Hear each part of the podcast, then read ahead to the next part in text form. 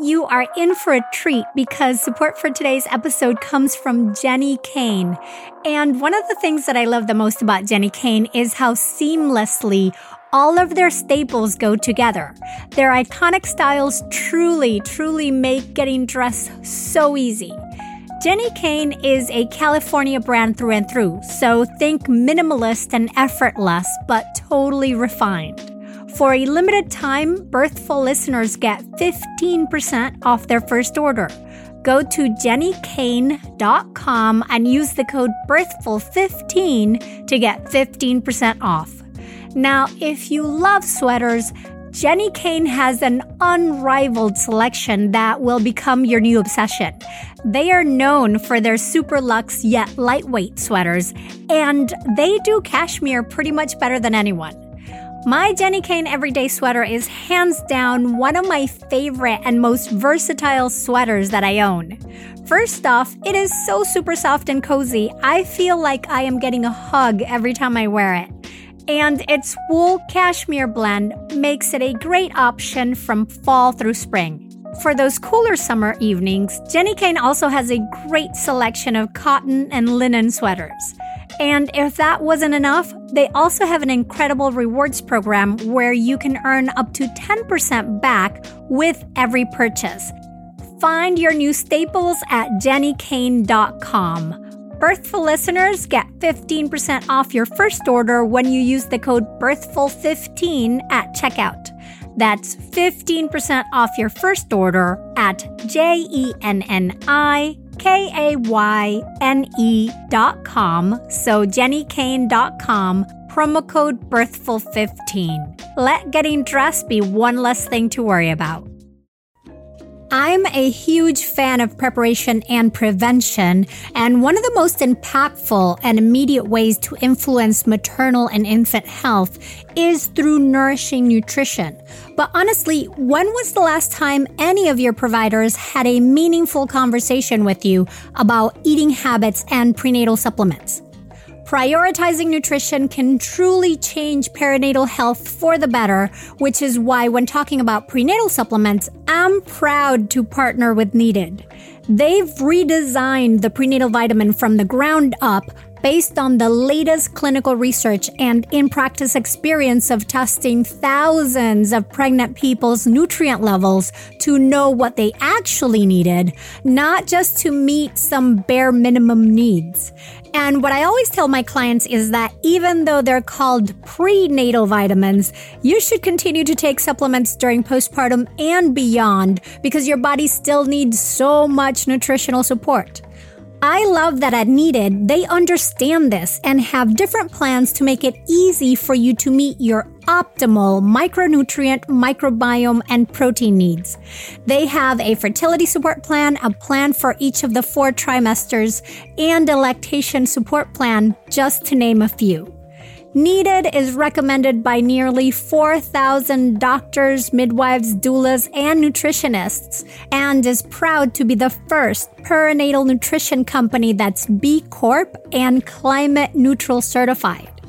Head over to thisisneeded.com and use code BIRTHFUL for 20% off your first month of needed products.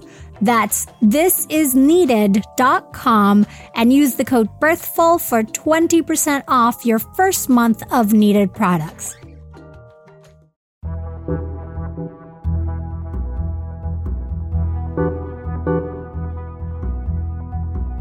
Welcome to the Birthful Podcast. I'm Adriana Lozada, and today's story is with Tara Langsdorf, who is a self described type A.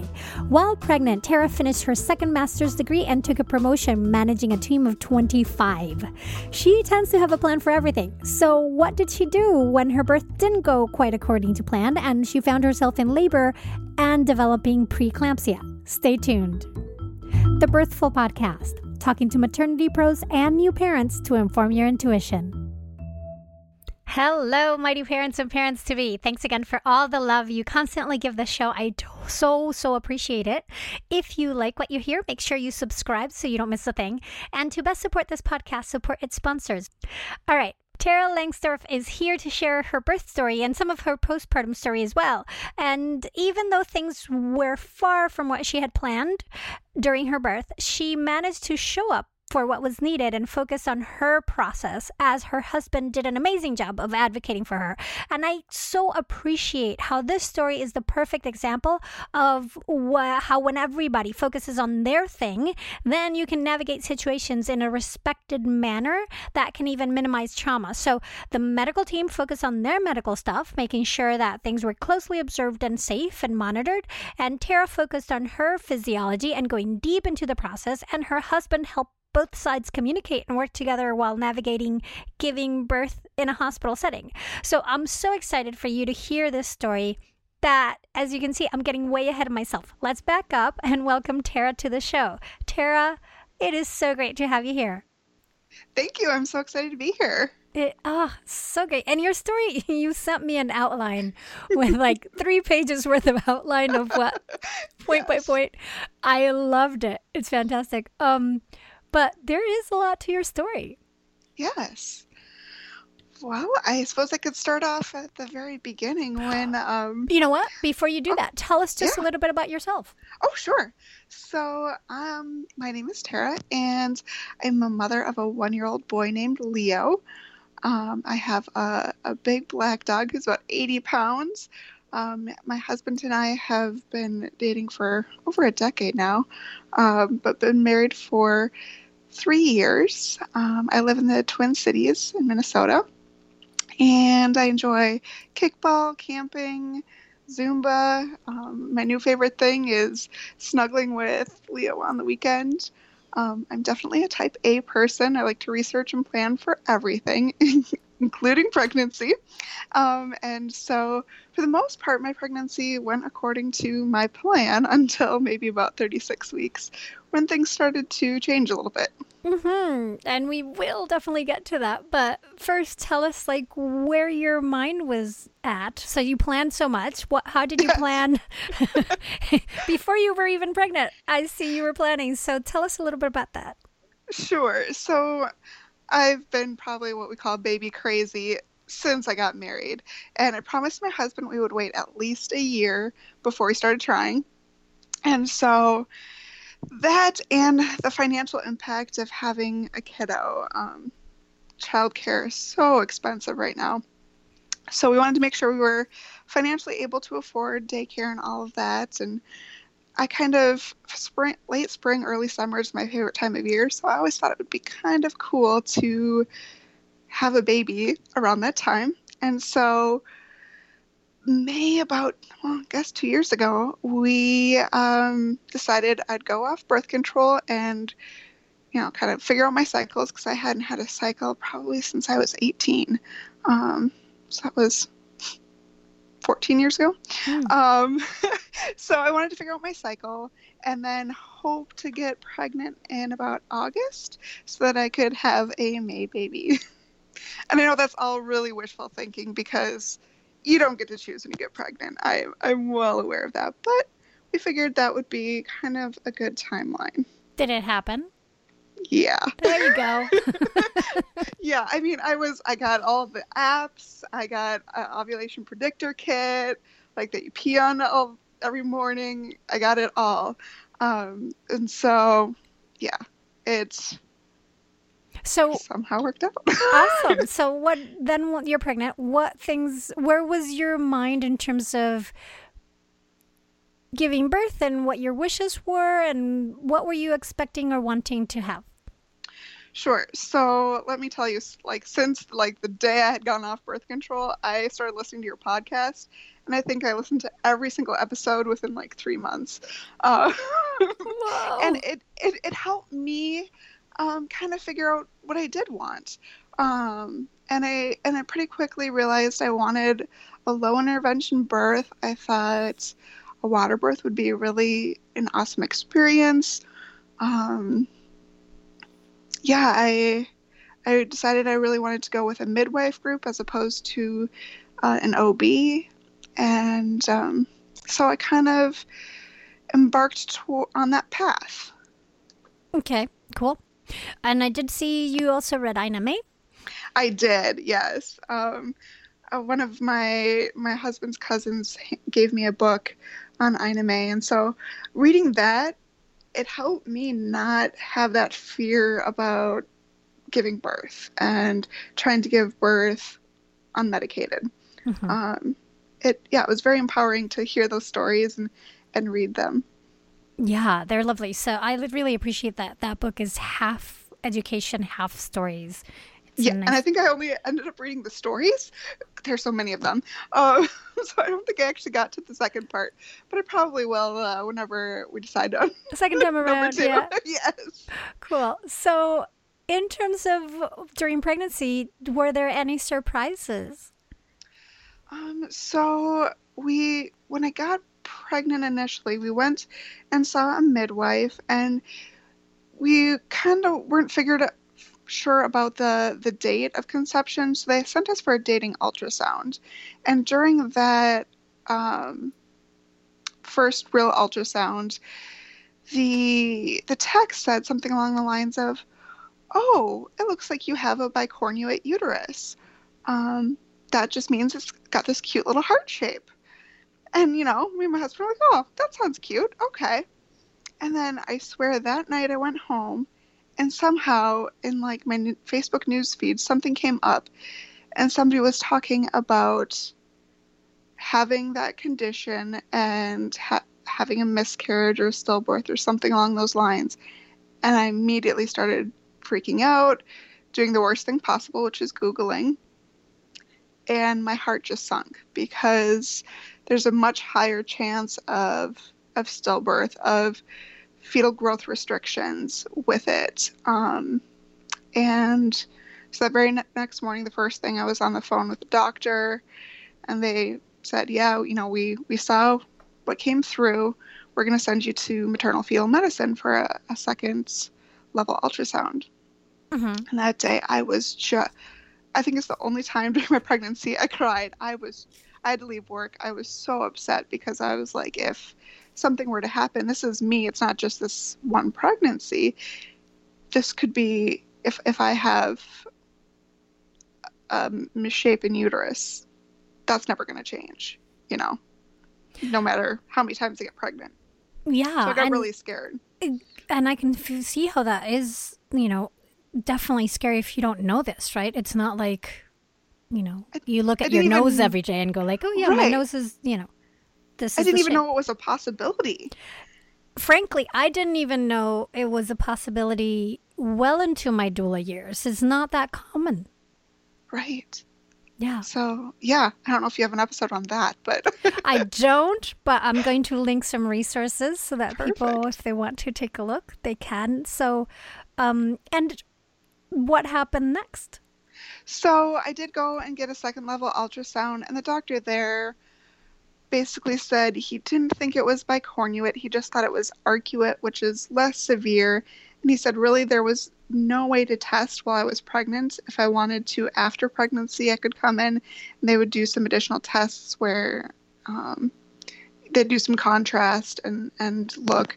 But um, it ultimately, after I gave birth, they basically said, you had no issues that would be related to your uterine shape. So we don't even recommend doing that extra ultrasound because you had a normal birth. And what a relief. Not at the oh, moment, yes. but yeah, afterwards. Yes. And uh, unfortunately, I had some uh, negativity from friends and family when I was going through all this freak out because, as I said, I was hoping for a pretty natural birth. And, and they were, I had some people really like kind of going off the deep end, encouraging me to to get every intervention in the book at that point.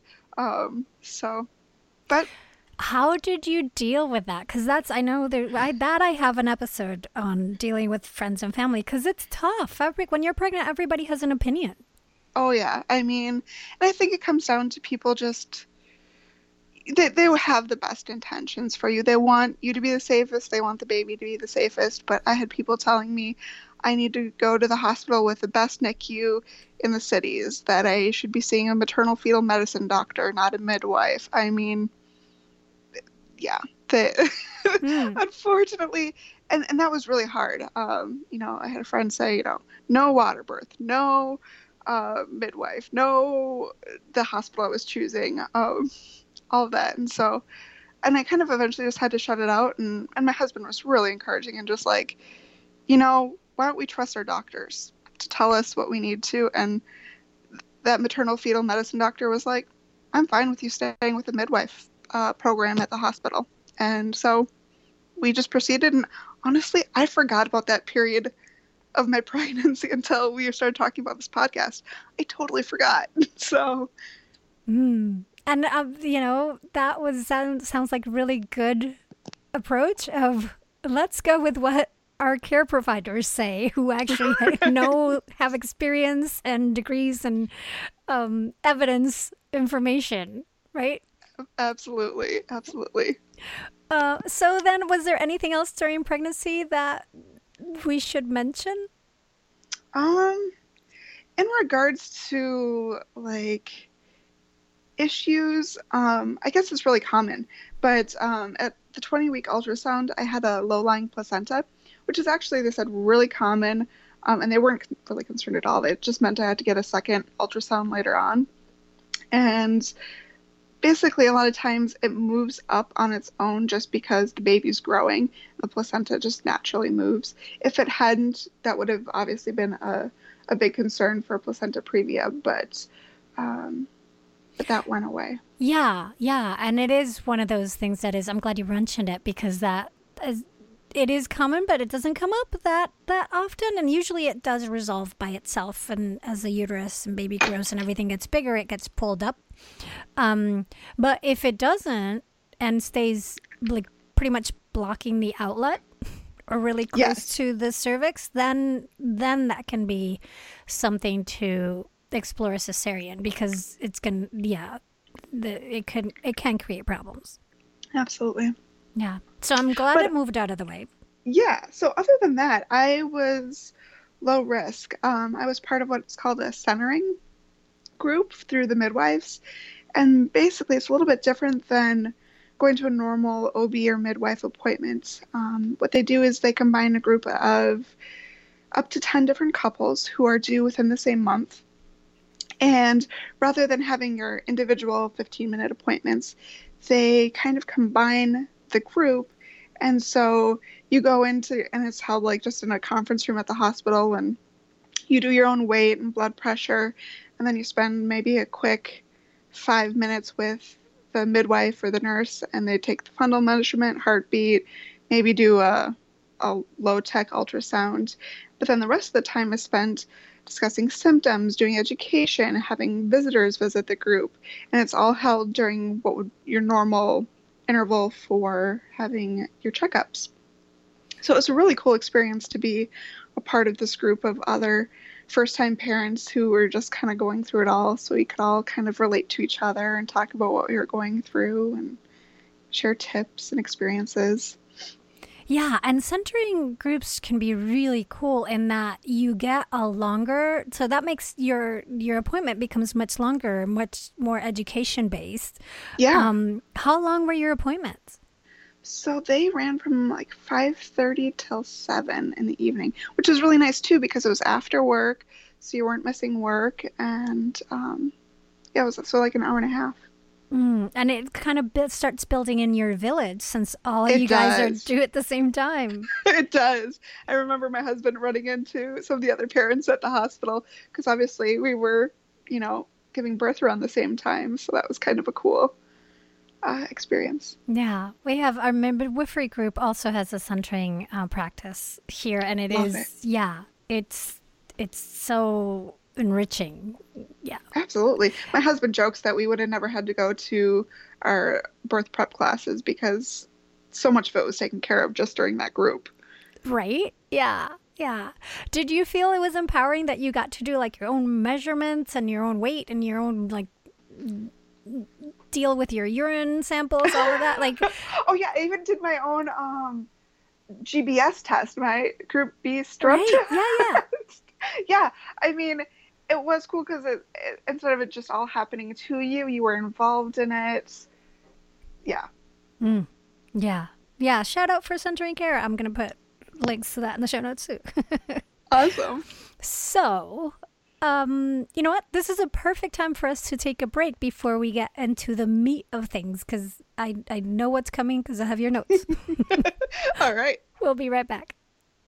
Did you know that Americans spend an average of 90% of their time indoors and take about 20,000 breaths per day? That is so many breaths. Now, according to the EPA, the indoor air that we breathe is two to five times more polluted than outdoor air, and in some cases, up to a hundred times more polluted. So then what is the solution for cleaner indoor air? For me, it's Air Doctor and their line of superb air purifiers that have captured the attention of established media outlets such as CNN, Money, ABC, and many more. Air Doctor filters out 99.99% of dangerous contaminants so that your lungs don't have to. This includes all kinds of pollutants, such as allergens, pollen, pet dander, dust mites, mold spores, and even bacteria and viruses that can make you sick. Plus, Air Doctor comes with a 30 day breathe easy money back guarantee. So if you don't love it, just send it back for a refund minus shipping head to airdoctorpro.com and use promo code BIRTHFUL to receive up to $300 off air purifiers. And exclusive to podcast listeners, you will also receive a free three year warranty on any unit, which is an additional $84 value. Lock in this special offer by going to A I R D O C T O R P R O airdoctorpro.com, so airdoctorpro.com, and use the promo code BIRTHFUL. And we're back talking with Tara Langsdorf on her about her her pregnancy and birth story. So you're getting close to the end. What happened next? Yeah. So um tw- so let's see. I mean, up until that point most things had been going great. I was exercising. I was getting prenatal massages every three weeks, getting chiropractic care. Um, we started our childbirth education classes with our doula, um, which was really awesome. It was 10 weeks of classes. Um, there were two and a half hours each week. And that's a um, long class. they were, but she was super thorough. Um, and I mean, we went over spinning babies, pain management techniques. We did a birth rehearsal where um, we, you know, the women would practice breathing techniques and being in labor, and our partners having to respond. Um, talked about breastfeeding. Every class, we watched one of the birth videos from one of her previous clients, um, obviously with their permission. Um, and one of my favorite activities that we did was around birth plan and birth goals.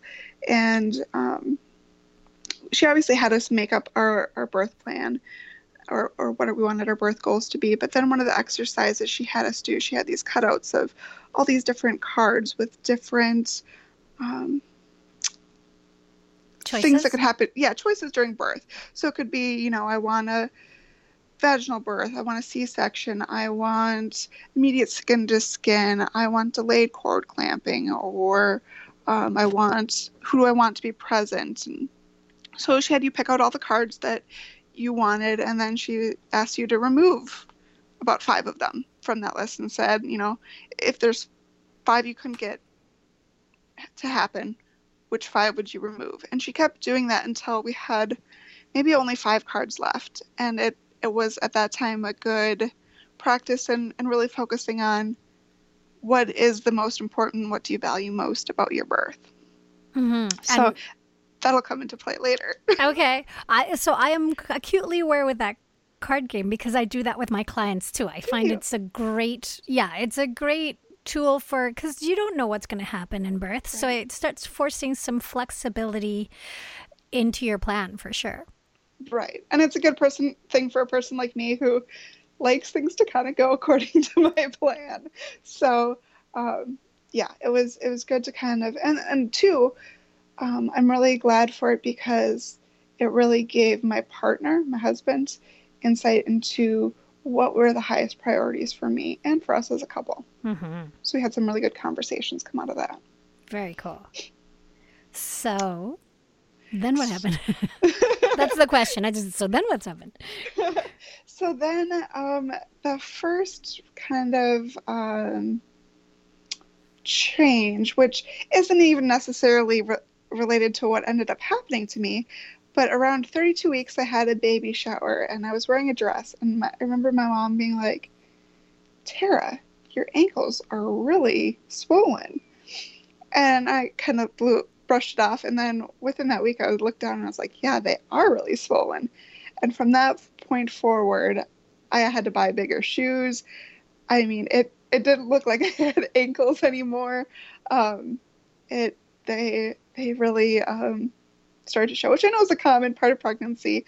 But um, yeah, that was probably the first, I want to say, gripe I had about pregnancy because I loved pregnancy. Um, I might be one of the weird ones, but I, I loved it. I loved every bit of it. I didn't ever have morning sickness. Um, I was really fortunate up to that point.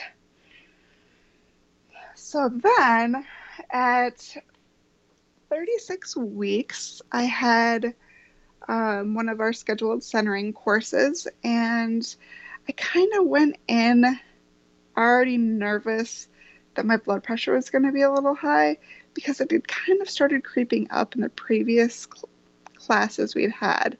And my husband's like, Well, the more you freak out that it's going to be high, the worse it's going to be. Right. Um, and ultimately, that night, um, we ended up having to have the nurse of the group take me back into one of the exam rooms and use um, one of the, the exam room nursing cuffs because the ones they used at the centering group were just kind of those ones you can kind of transport and just um, maybe not the highest quality. Mhm. So if I sat really still and used the bigger cuff, uh, it would fall kind of below the threshold for being of concern. So, um, so it was all right. Um, and I had actually thought about brushing off my 37 week appointment um, because up until that point, I was feeling great. Everything was going great. I was like, I don't need an extra appointment. Um, although, after listening to any of your previous podcasts on preeclampsia, I'm now like, no, never brush it off. That's the reason I have them. so, Right. It's that peace of mind. Right. Yeah. And and that's when exactly when things can start to go wrong. So I did have my 37 week appointment and again there were some issues with my blood pressure and um, it took me sitting again really still and calmly having that bigger blood pressure cuff um, and so they said you know over the weekend we really want you to decrease your activity like not even don't even walk the dog um, as much as you can be kind of sitting with your feet up, please do that. And then they ha- did um, a urine test for protein. At that point, for protein in my urine, um, that test came back pretty normal. There was wasn't any issues with that, um, but they wanted me to come back. So that was on a Friday. They wanted me to come back on the next that Monday um, for another test where they would do a biophysical, a non-stress test, and then um, do some more labs. hmm And they were just really, really focusing on making sure you're not weren't developing preeclampsia or anything Exactly. like that. Yeah. Exactly. So after that weekend, I went in for my next appointment, and due to me really taking it easy, thanks, husband, um, I had lost five pounds over the weekend just from the water weight, um, from from my uh, high blood pressure and um, being off my feet. Hmm. So at that point, we kind of discussed, well, maybe it would be best for me to work from home. And my boss was on board with that. And so i think that helped because then i could have my feet up. I'm doing less walking that sort of thing. And and my boss was totally on board with you know whatever whatever baby needed. Um, my biophysical test came back normal. The non-stress test came back just fine. So at that point there were um, no concerns my platelets were dropping a little bit Um, historically, they'd been around 290. At that appointment, they were down to about 140. But I think at that point, they were still at normal range. Okay. And so how yeah, how did things continue with that? Did they did it even out? Did all that staying home help?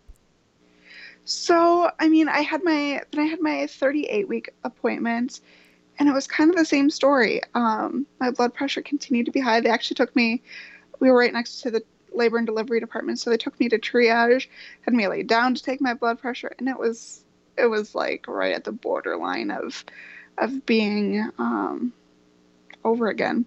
So they scheduled me again for a Monday uh, non-stress test and blood draw to keep checking me because they were doing a really good job of monitor- monitoring me. They wanted to make sure I didn't end up with preeclampsia, or if I did, that they could immediately start taking action. Mm-hmm. So then that so that had been a Thursday. So on Sunday, I ended up doing more activity than I probably should have, and I ended up doing a impromptu maternity photo shoot. I'd been debating throughout my pregnancy whether I was going to do one, and I just never got around to it. And then I had a coworker post online that she had an opening for a mommy and me session she did freelance photography on the side. And I was like, "Hey, is it okay if the baby is still inside?" and she said, "Yeah." And um, I was like, "I don't have one of those awesome." pretty dresses and she's like don't worry i'll make one for you you just tell me the color you want what and I was like, what? And I mean, it was for the very next day. It was Saturday. So she's like, yeah. And so it turned out, if you, I, I know I sent you my pictures. She actually was just a long swath of fabric and ribbon. And she, that's just tied to me. That's not sewn. There's no sleeves, nothing. That's just fabric. Like, oh. And yeah, I'll link them to the show notes. Of course, I'll post them. It, the pictures are gorgeous, people. Like yeah. amazingly gorgeous she is the most amazing photographer. Oh, she's awesome.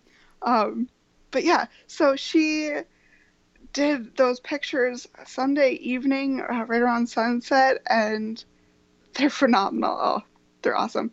So, but my the funniest part about the story is that night at midnight is when my water broke.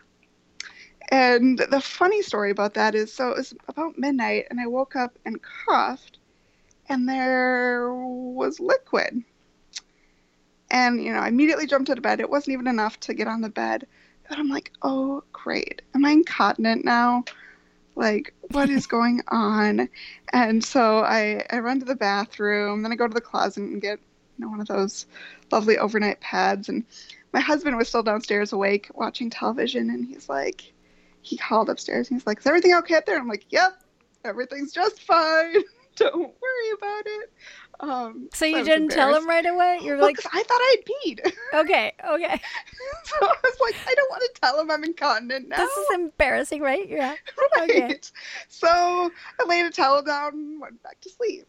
Then, uh, like 2:30, I woke up and I had to pee again, and there was more of that, you know, like what I thought was a little bit of loss of bladder, and and then I was starting to feel like just occasional cramps. And I was like, I'm not comfortable. I'm not able to fall asleep. I'm going to go downstairs and sit on the couch and watch television. And so I think I kind of dozed in and out, just barely stayed up watching crummy TV.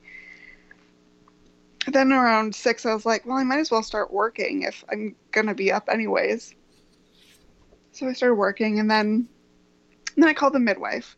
I was like, and this happened to be the midwife I had been working with ongoing. Um, her name was Carrie, and she's like, Well, you know, you have an appointment already today to do a non stress test. When you come in, we can just test the liquid and find out if it is amniotic fluid. So and how, okay. how far along were you at this point? Um, I was 38 weeks and six days. Okay. So um, I didn't wake up my husband until, um, you know, he had woke up on his own and um, I was like, hey, hun, by the way, this is going on. Um, they're going to test and see if it's amniotic fluid. But by this time, because my um, non-stress test was around 8.45 in the morning.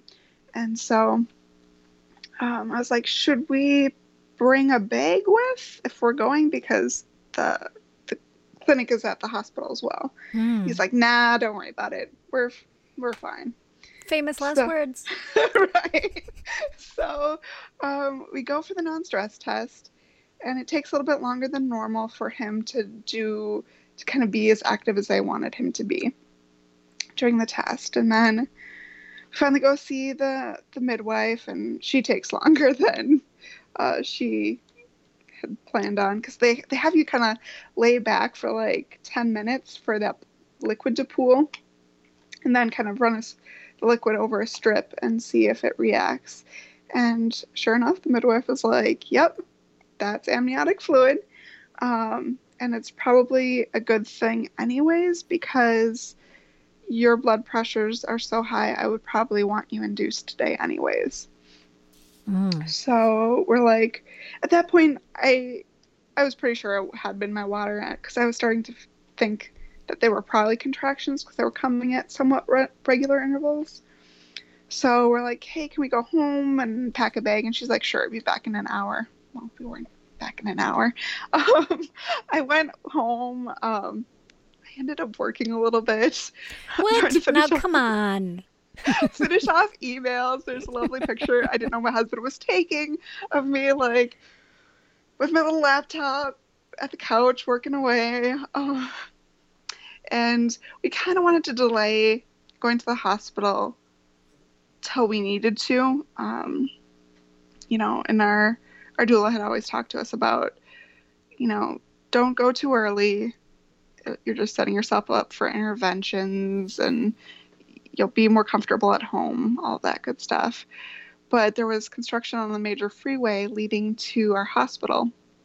So we're like, we don't want to get caught in traffic because that would be the worst to, to be in labor during rush hour. So um, contractions were getting closer together around three, so we decided to go to the hospital then.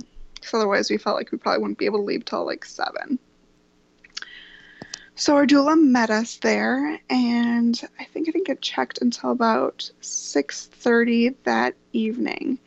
And at that time, I was dilated to a 3, 80% effaced, negative 1 station.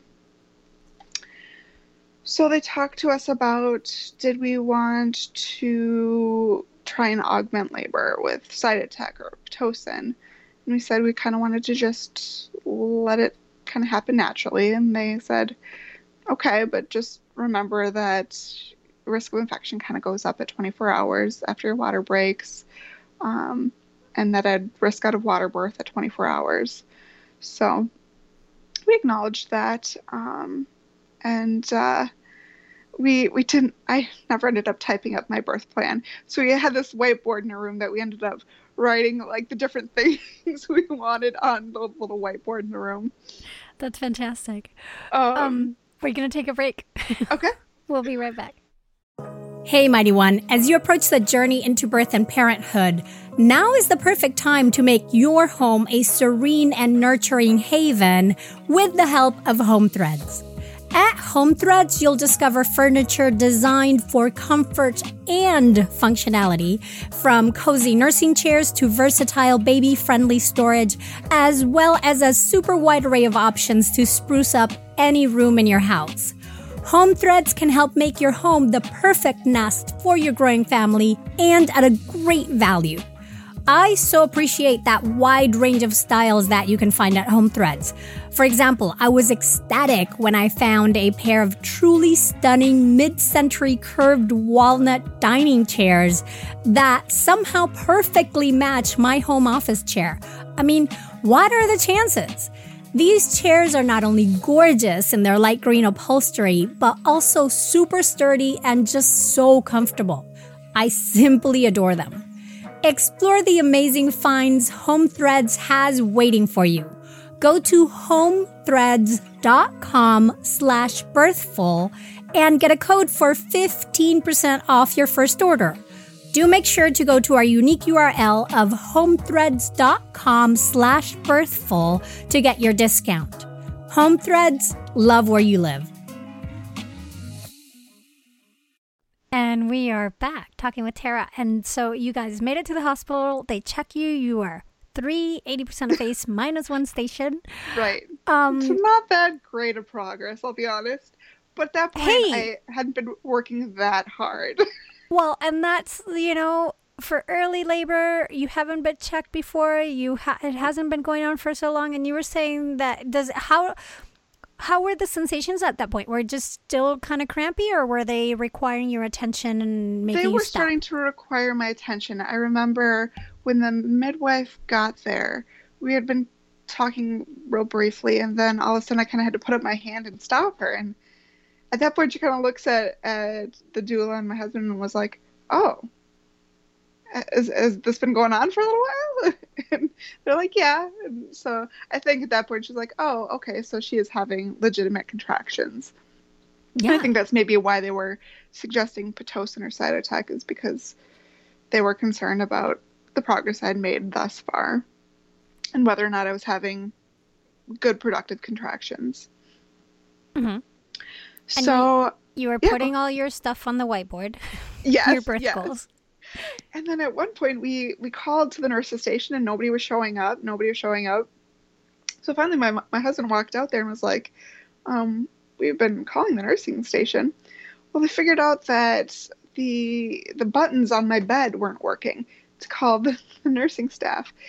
And so what's funny is my during the the birth education classes with my doula, she'd done this birth rehearsal. And so some of the things she would do for these couples is she'd walk into the room and pretend something and um and the husband would have to kind of redirect whoever was, was entering in the room and, and make sure that the the wife's needs were being taken care of and that you know people were respecting her and her little space and so the funniest thing was is during some of my contractions i had two maintenance guys working over my head trying to figure out the connections to the bed. And i'm going through contractions and they are just shooting the breeze talking over me. And my doula could not help but laugh at that and was like i guess i'm going to have to add that to my uh, birth rehearsal of, of potential interruptions during a birth Anything can happen. it really can Did it did it mess you up, or were you able to stay in focus even though I, they were? did, I didn't care at that Yeah. point. And and truly, you know, at that point, well, I you know was working through contractions. They weren't as bad as they had were going to get. Mhm. So um, during that time, I was doing um, lots of different positions. And we walked the halls. Um, I really enjoyed being in the bathroom over the toilet um, for some of the contractions with my husband there. Finally, I think around like eight o'clock, um, I decided I wanted to do for them to fill the the tub because there was this beautiful um, water birth tub in the room that I was in. Um, that's kind of just like in the middle of the the room, and um, so they filled that, and um, it was actually so deep. My husband had to like hold my shoulders in order for me to not like float away into Mhm. this big deep tub. Um, and then then they had me get out of the tub so they could do um, another blood test and check my blood pressure. And about 9:30, my platelets were getting low, so um, they were about 102, and so that's when they gave me the diagnosis of preeclampsia. So at that point, they wanted continuous fetal monitoring, and they really pushed for. At that point, they wanted me to have an epidural, um, but we asked for any alternative um, options, and we ultimately decided to go with nitrous. And um, they their hope was that by using something to to help manage the the pain, that my blood pressure would not continue to rise. So at that point, it was like obviously the medical needs outweighed the the desire for a medication-free birth. So we decided to try nitrous. And I'll be honest, at this point, my memory of what happened for probably the next almost 12 hours is very sparse. I don't know if it's related to how I was coping with the pain or if it was effects from the nitrous, but um, I have very few memories personally of the time from about 10 p.m. until maybe 10 a.m. Mm-hmm. Um, so I don't know if that's a common thing amongst people who have nitrous or if it's just me. And it can. Some people also have blurs in terms of when they get deep into transition and all that. It's hard, you know, you're so in it that it's hard to know what's going on. And, you know, coupled with the nitrous, who knows? Sure. So I, oh, and an interesting about thing about nitrous. So you have to have it on your face when you're inhaling and when you're exhaling, because if you exhale into the room, the people in the room will also be impacted by nitrous. And I had a nurse who was allergic to nitrous. So that's no really... pressure at all, right? Right. Yeah. right. So I had to have that thing attached to my face, and you have to breathe really deeply to like suck the nitrous in because it's kind of a passive system. And I kind of I quickly became a little bit dependent on it um, because I had to have that. I felt like I had to have the mask attached to my face so I didn't impact anybody in the room. And then nitrous is kind of only affects you while you're breathing it. So if you take it away, you might feel that next contraction. And so I just, it got to the point where my doula and my nurse and husband were like, you know, you need to take some breaks from it because um, because I was using it so heavily. Um, they started IV fluids around 11:30, and then they started discussing um, taking magnesium sulfate to help with um, my preeclampsia. And it's used to prevent seizures, but the side effects can be sleepiness, dizziness, nausea, blurred vision, and it can slow labor by decreasing contractions. So, um, did you get it? I, well, I didn't. I honestly don't know that I answered. I praised my husband. He, you know, asked, you know, could we delay this? Is there any? Is it necessary right now? Because he he was a perfect adv- advocate for me for this whole thing. Um, and they said, you know, it's not necessary right now. If her labs come start falling again, her blood pressure increases, we're going to recommend it. Um, and we're definitely recommending it after she delivers. So we were able to to not do that, and I'm, and I'm grateful for that. Um, at that time, that he asked them to stall it, and, and that they were kind of agreeable that it wasn't absolutely necessary at that point. Um, then around two in the morning, so this is a day and two hours after my water had broken, um, I ended up getting transferred to the OB team at the hospital. Um, our midwife team and OB team work really closely together, and at that point, I had been diagnosed with HELLP syndrome, mm-hmm. um, which is a severe form of preeclampsia and um, so they they checked me, and did, I was. Sorry, oh, did that diagnosis change anything in terms of their the the care, what they were suggesting to to proceed with? No, it kind of stayed in line. Um, they they discussed magnesium sulfate again and agreed to check my labs in about two hours to see where things were at. Um, they checked me. I was dilated to a five, 100% effacement, station zero. Um, and then they talked about having an epidural placed. And they, and you know, we were like, no, we want to avoid an epidural.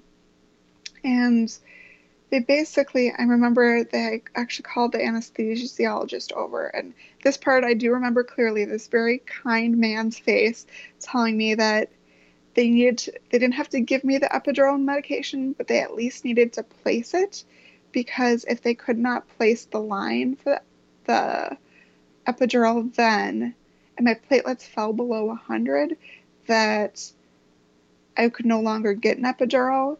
And then if um, I ended up needing a C section, that I'd have to be put under gen- general anesthesia. And my husband was like, Yeah, I know she'd want to be alert if she had one. So he was in support of one, and, and they ultimately needed me to, to consent to it, and I did. And then right before they were about to place it, they asked me again. They're like, "Okay, so we're going to place this epidural line," and I'd already forgotten the previous conversation. I was like, "No, I don't want an epidural." They had to have the conversation oh. a second time with me. Um, but they didn't start running any medication through it. Um, they just placed it, and honestly, I I don't remember it being placed. Like I don't remember pain of it being placed or anything like that. Mm-hmm. Um, so obviously the guy was pretty good. Um, so had that line placed around 2 a.m.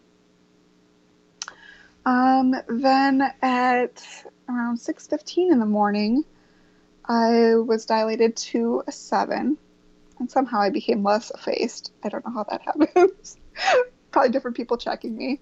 And that's uh, such a huge point to make that if there's this all these numbers that we go by, there's no specific ruler to measure. It's depending on whoever's whoever's hands there and their idea of what something is, right? Right. Yeah. Right. Yeah. Um, so I continued to decline any augmentation at that point and magnesium sulfate. Um, and then around 10 a.m., um, I was dilated to an 8. I was having contractions every 2 to 7 minutes. And the OB at that point was recommending an epidural bolus and Pitocin. Um, she wasn't exactly ha- happy with the progress I was making. And she wanted to start the epidural just because of my exhaustion. At that point, I'd been up for well over 24 hours um, without any sleep. Um, and so at that point, I finally kind of gave in and said, okay, let's start an epidural. Let's not do Pitocin yet at this point. Um, and let's try and get me a little bit of a nap to, to try and rest up to hopefully continue powering through labor. So I got about an hour nap, but unfortunately, during that nap, I only had like a handful of contractions. Um, and they, so my labor had essentially stopped at that point. And so by 11, I decided if if I'm going to continue this, I need to agree to, to Pitocin.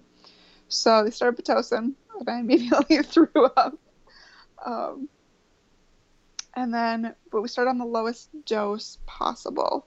Um, and then, as time progressed, I, I kept saying, okay, you can increase it, you can increase it, um, to try and get my contractions back up to, to where they needed to be mm-hmm. so that my labor could be productive. Um, yeah, and pit is also like, I mean, nitrous is very short half life. So while you're breathing it, it goes like if you don't breathe it, it goes away very quick. Pit is similar, not as fast, but similar in the sense that it can leave your system very quickly. So, and upping it or bringing it down can be done very, very quickly. So, I did not know that. Yeah, yeah. So that is it's extremely uh, adjustable. And okay so that's why they started they can start it super low. And then it, there's a maximum of amount of medicine you can have in a certain amount of time. So if they're increasing it by like one unit or two units um, every 30 to 45 minutes they can only get up to a certain you know like 30 units or 40 units. Depends on depends on the ratio depends on the hospital depends on how much you've gotten.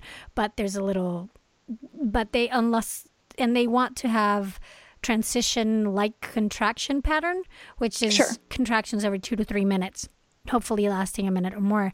So they'll keep upping it until you get to that, hopefully. And then once you get to that, they can't, and, and if your body's responding, they can't up it more because they don't want to be hypertonic, like sure. too many contractions and, and and affect the baby in stress. So it's like it's a little bit of a tight rope, but not but but it reacts so quickly back and forth that um, that, but I'm glad that they were very much involving you in the care, and it seems throughout this whole experience of a collaborative process.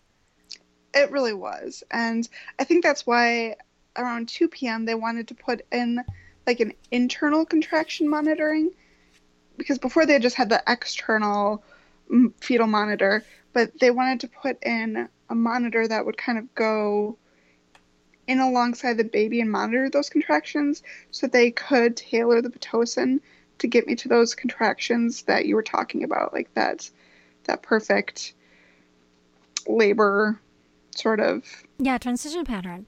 Um, yeah. or or, or, inten- or active labor pattern. And um, the intrauterine you know catheter it's inter- that's another thing that not many people know that the so if they're monitoring your belly you have two monitors externally right? One's for baby's heartbeat and the other one's for your contractions.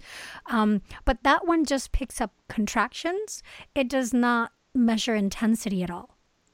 Ah. And is why you might see it in a graph and it might be like little low, little low, little low. And then you move and then they get higher. It's not necessarily that it correlates to the intensity of what you're feeling, it's just how it's picking up the change of tightness in your ve- belly and muscles versus not being tight. Okay. So the intrauterine pressure catheter they call it IUPC, um, which is what you're describing, goes in between sort of baby's head and the uterine wall, and they can really measure force of how tight that uterus is squeezing with the contractions. Oh, okay. All these fancy things, right? Yeah. yeah. so at that point, the doctor said that they'd give me about two hours of adequate labor, and if there wasn't a change, they were going to strongly recommend a C section. Now, my doula happened to count that day, and they suggested and or recommended a C-section eight times to me that day, um, which feels like a lot to, to me. Um, it it does, and also to me, it speaks to the back to that collaborative care that you were having because they were recommending it and strongly recommend it and whatever, but they weren't like, no, this is what we need to do. Right. Uh, there were still, uh, and and considering that you were diagnosed with HELLP, like that to me, even though they said it eight times, seems very. M- patient centered maternity care. Right. Because I've been in instances where without a HELLP diagnosis, it's been like, we've gotten to the point, this is what we need to do. There's not really of giving you a choice or, or, or sure. a say in that opinion. Yeah.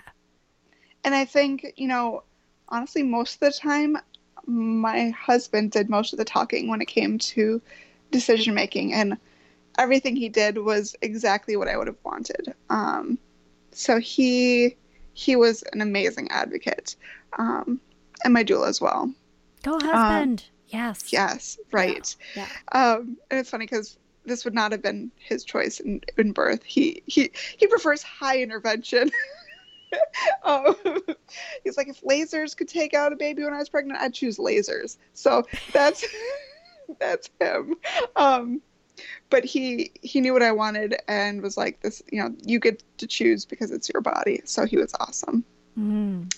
So finally so we didn't see the OB that much throughout the day. The um, maternity ward was completely full. It had been a full moon and overnight there'd been a storm. So there were lots of people in labor and we kept asking for the OB to come because I was by like four or five o'clock, I was starting to feel really low blood sugar. I hadn't eaten since lunchtime the day before. Um, and like, you know, that shaky feeling when you're like, I haven't eaten in a while, I need to eat something. Mm-hmm. Um, I was getting that and just feeling kind of nauseous from, from not eating. And so finally around six o'clock, the OB showed up and there was this standoff that happened between my husband Ian and with our doula and the OB over whether or not I could eat, and they were, you know, doing their best to advocate for me. Uh, at one point, my doula started quoting, you know, something from you know, that laboring women should be allowed to eat. And the OB got quite mad at her and was like, You are not here for medical uh, advice. You are here just to support, so do that. Um, and I later found out that they were considering kicking my doula out of the hospital at that point. She was she was trying her best to uh, to support me. So they had been going back and forth for a while, and finally the OB looks at me and is like, "What do you want?" And, and the reason they had been keeping me from having food at that point was because if I ended up with a C-section, um, they didn't want a risk of of me throwing up or choking or something like that. Mm, it's a risk of aspiration. Yes. Um, yes, so it's it is a very small risk, but if it happens, it's a very nasty situation.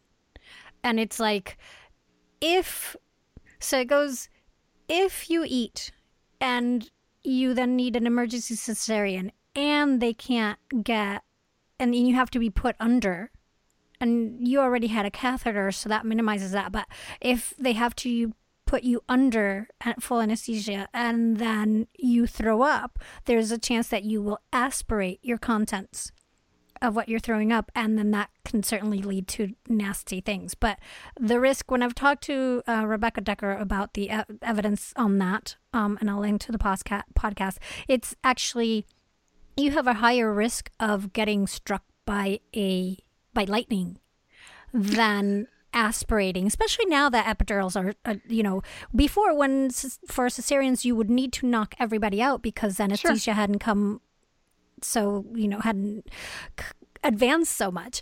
Um, the risk was higher, but that's why I'm saying you already had the catheter. To you most likely wouldn't need to be put under. Um, but it is a risk assessment anyway. But that sure. but that's where it comes from. It's the risk of aspiration that makes sense. Yeah. My husband was like, you know, I'm sure you guys perform hundreds of emergency cesarean sections where people have eaten because that's the point of an emergency is you didn't plan on it. Um, and so they kept going back and forth. And finally, the OB looks at me and was like, because I just kind of was watching the tennis match from the bed.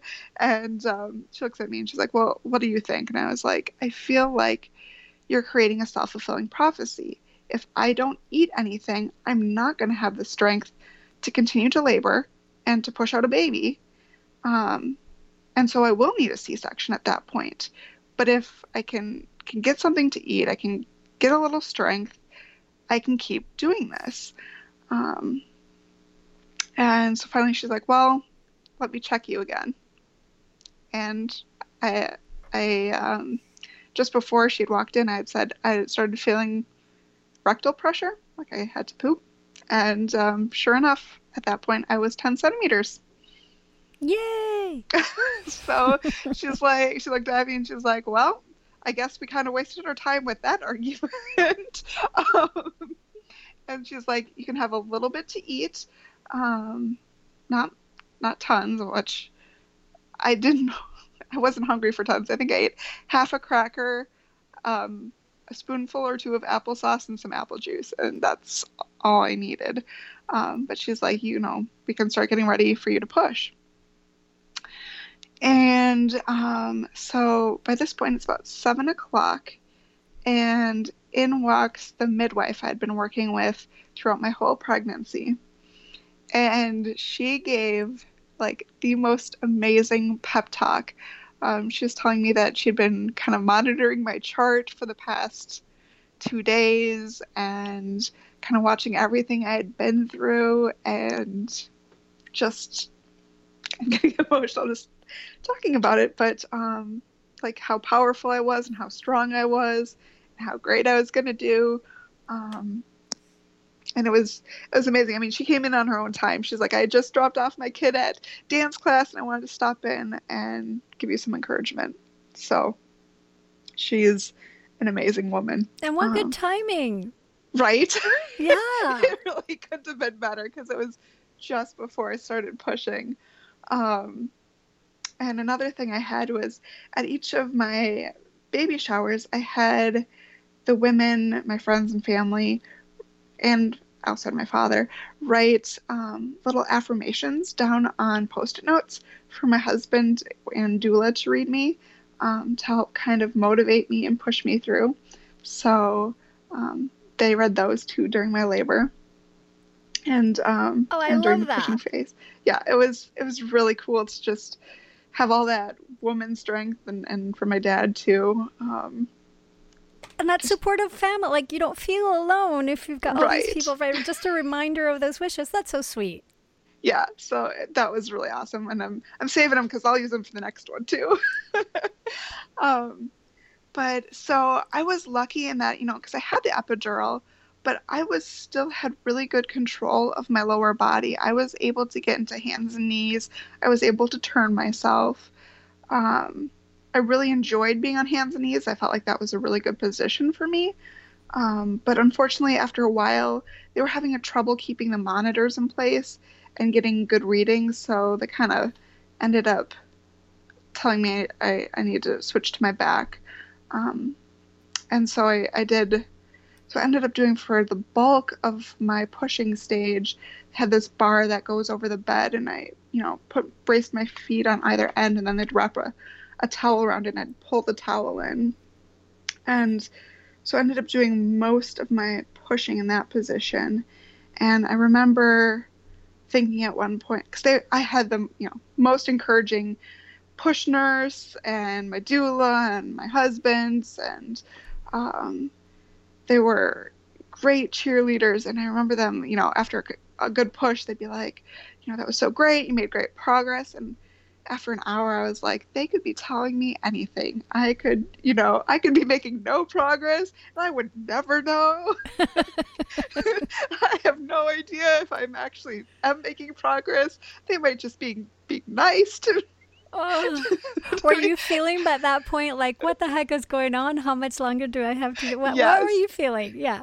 Yeah, I and I had no concept of time. Like I didn't know what time it was. It just felt like it was taking forever. And like I don't, you don't know exactly how it's supposed to feel. So you're like, I hope I'm pushing correctly. Uh, uh, and they'd want me to like I don't know, breathe out for 10 seconds or something and or hold my breath for 10 seconds and I'm like I can't hold my breath that long. so I couldn't follow them. But then I remember at one point they're like reach down, you can feel his head and I reached down and I could feel his head and I was like, okay, I, I'm making progress. Like I, this is this is happening. Um, I'm gonna be able to do this. Um, so I kept pushing, and finally at about 9:40, oh, at 9:41, uh, he was delivered. Uh, I guess the cord had been wrapped around his neck once, um, and they were able to to fix that while I was in the process of pushing. Um, they did immediate skin to skin. Um, I remember them saying to my husband, "Oh, do you want to cut the cord?" And I was like, "Wait, we want delayed cord clamping." And they're like, "We have delayed it because I had no concept of time."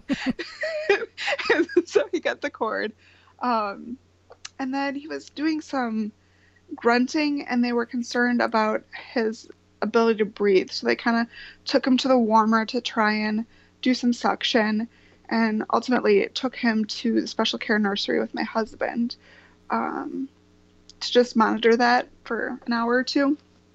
Um, and I guess while they were at the special care nursery, they did a blood test, and he had low blood sugar. And um, they're like, "Do you want donor milk or formula?"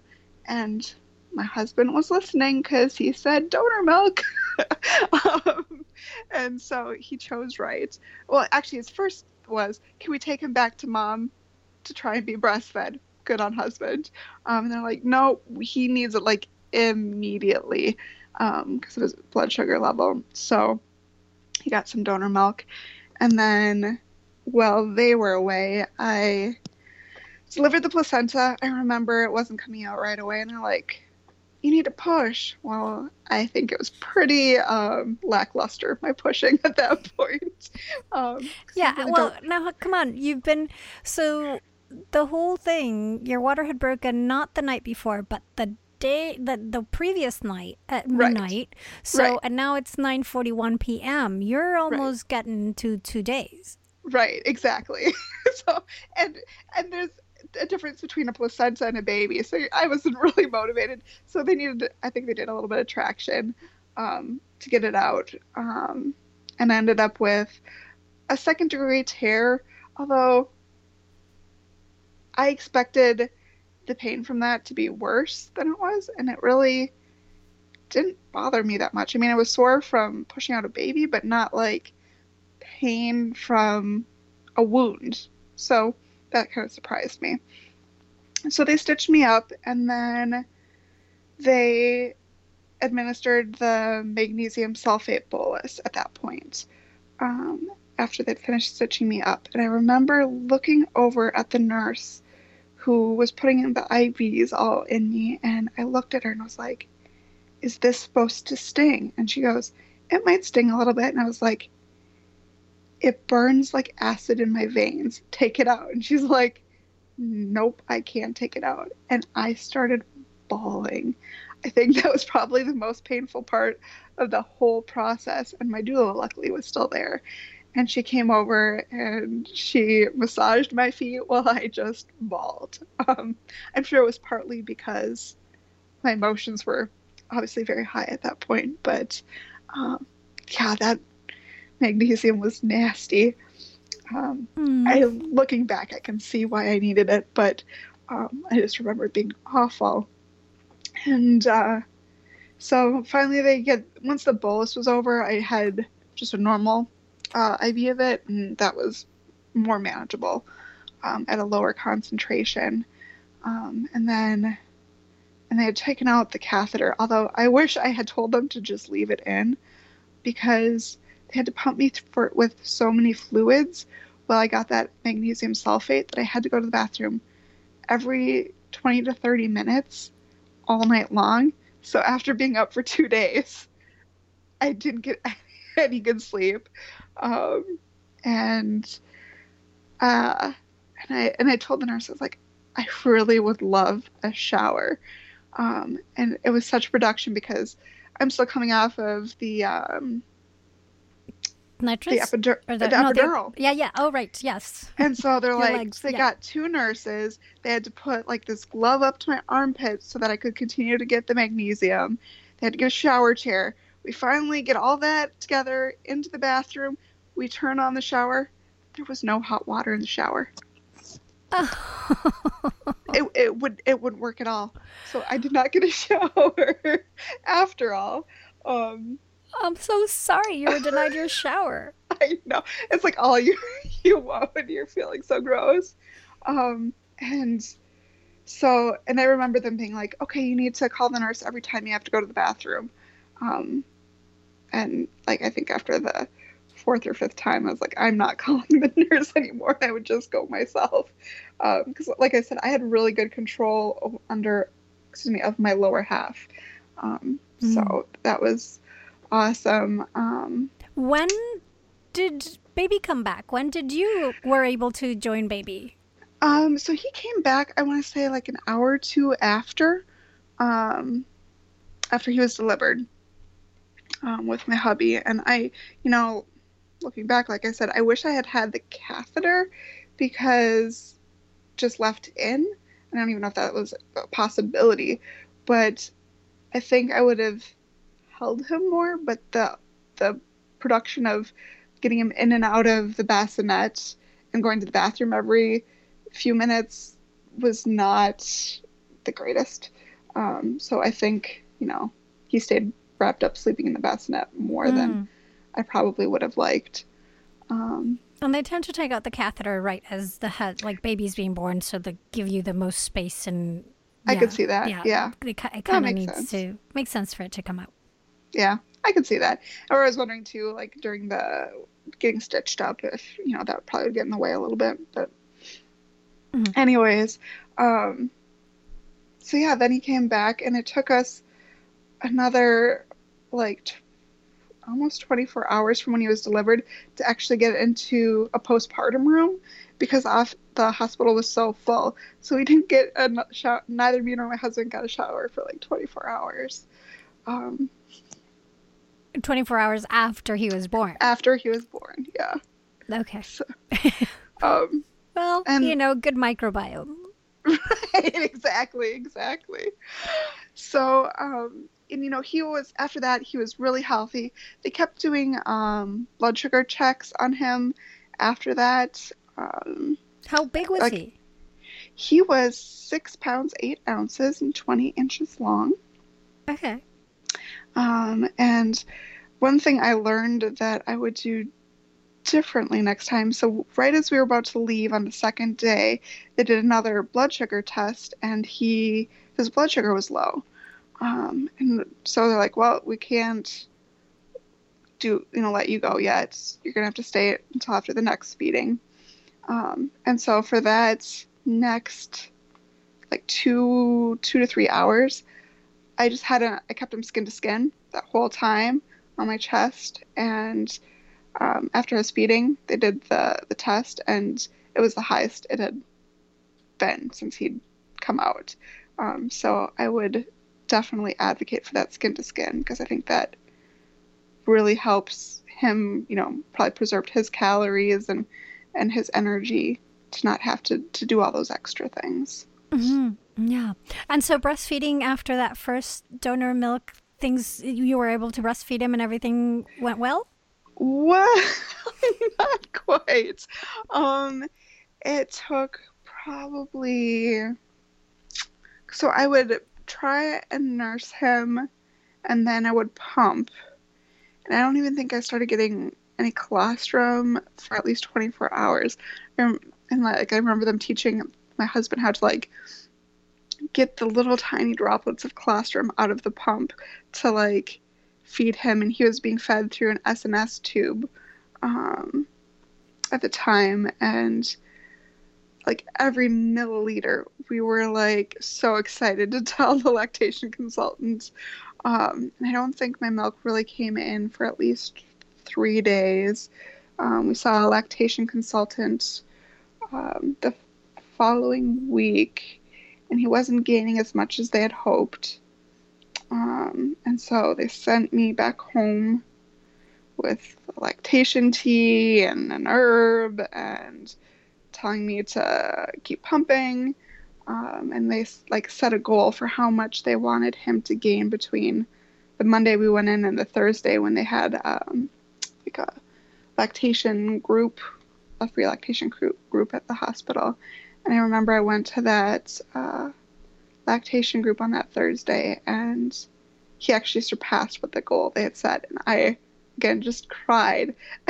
it's like, I don't know why I'm crying. And um, there, the woman was totally understanding, and she was like, you know, it, it took a, a while for you to get here, and obviously had those concerns, but um, I'm really proud where he was exclusively breastfed for a year, and, and we still um, nurse in the morning and at night, and, and so we overcame that that initial difficulty, and he had a shallow latch, and I had flat nipples and um, all of that, but uh, but we overcame it.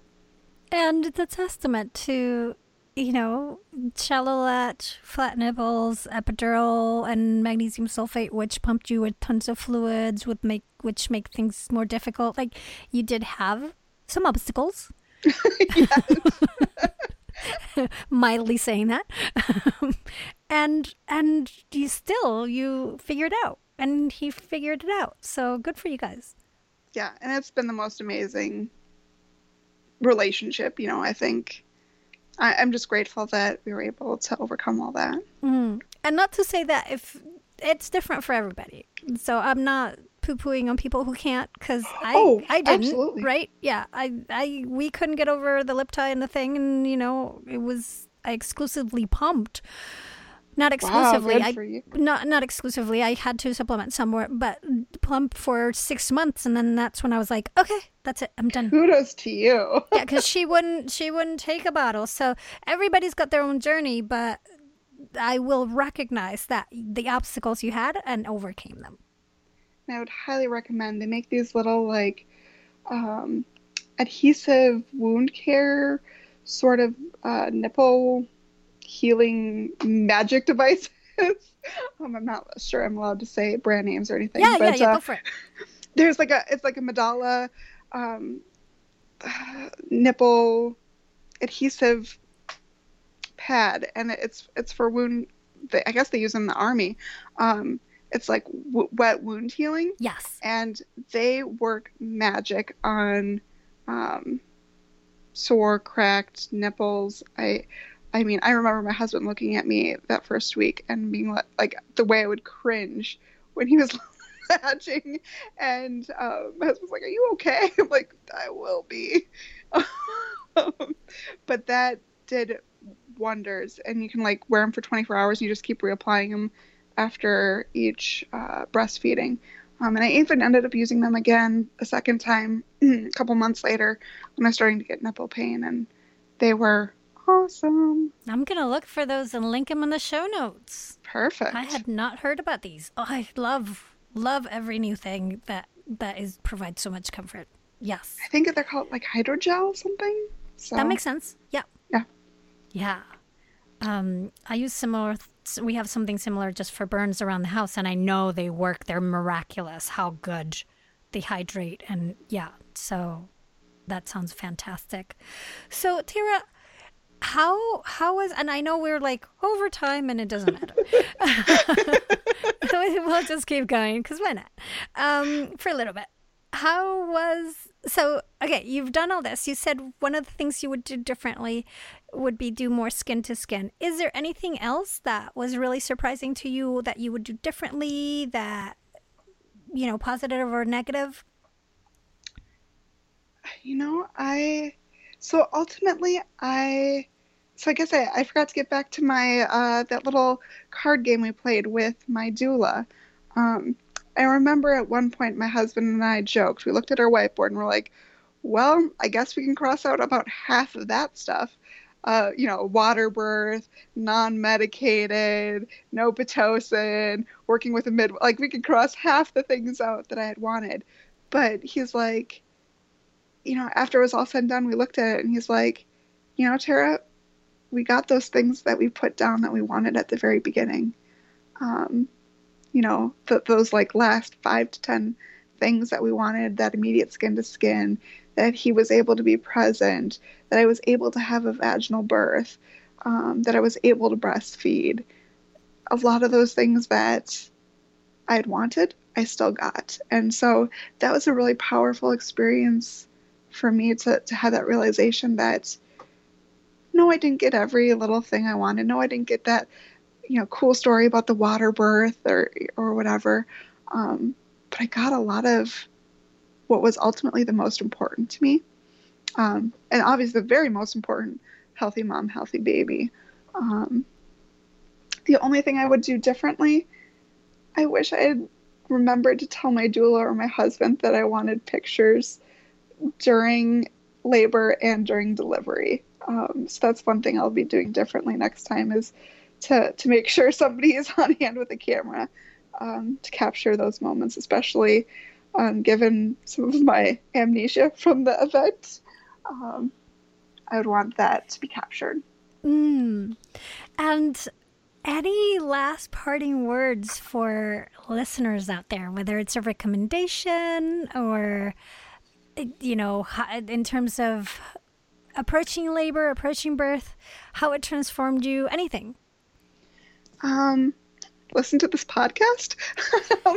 Honestly, this podcast, I think, taught me so much about birth and the options that are available out there. And um, and I and I do remember the that you know you did have a previous episode on HELLP as well with another mom and so I think I learned more from the work you have done with experts and other moms um, than just about anything else. Mm, and you're gonna make me cry. That's so amazing. It's like, yay! I'm I'm so glad. And and actually, it makes me, uh, I'm uh, it makes me feel really glad that you listened to the HELLP episode before you were diagnosed with it because that also informed like you realize how serious that diagnosis was and also that you were still within the care of your providers and being an active participant and like eh, you were all working together but it wasn't like you were set on denying things you were just making sure, seeing what leeways and options you had, is what it seems to me. Right. And, you know, I think you're right about the working collaboratively collaboratively with the staff. I remember afterwards I had a postpartum appointment with my midwife and kind of was telling her about my experience and was like, yeah, that OB recommended a C-section eight times, and she's like, she's actually one of the most progressive OBs on the floor and most pro midwife and least interventions. So you were probably actually very fortunate that that's the OB you had that day uh, working with you um, because she was willing to. And she goes, honestly, afterwards, she came up to me the next day or next time she saw me and she's like, Tara got that vaginal birth. Um, and she was genuinely happy for you and excited for you. Um, so that that was a really good feeling. Mm. And yeah, I mean, we know the system is is not perfect. Sometimes far from it, but we do need to remember that the people that work in it are are caring people that have hearts and they got there for a reason you know they're they're doing this for a reason so even though sometimes they're like painted in a corner and sometimes they're not sometimes they're just really like i just want to go get my I'm, I'm late for dinner which is right. hopefully not the not the obu anybody ends up with right. um but but i am really thrilled that like your midwife said that you ended up with this ob that was willing to create that space and and walk the walk with you to try as much as possible give you your your wishes. And and ultimately you guys were able to do it in a obviously super healthy way for everybody in a safe way for everybody. Exactly exactly. Mm. Yay thank you so so much yeah no yes because usually people who come to to tell the stories you know they tend to be uh, every story is different, but I like hearing also stories that had struggles and still were beautiful experiences. Absolutely. Yeah. I I know people sometimes have some birth trauma and things didn't go the way they wanted, but honestly, I don't think I would have done anything different. Mm. Well, enjoy your baby. Thank you so much. Thank you. It's yeah. a dream come true that I got to be on here. It's been lovely having you here and listening to your story. Thanks again. Thank you. Mighty Ones, check out the in depth show notes for this episode at birthful.com, where you can learn more about me, the show, Patreon member benefits, send me messages, and more. This episode was produced by me and made possible by you. The title song for this podcast is Vibe Ace by Kevin MacLeod, and the sponsorship song is Air Hockey Saloon by Chris Zabriskie. Find them both at freemusicarchive.org.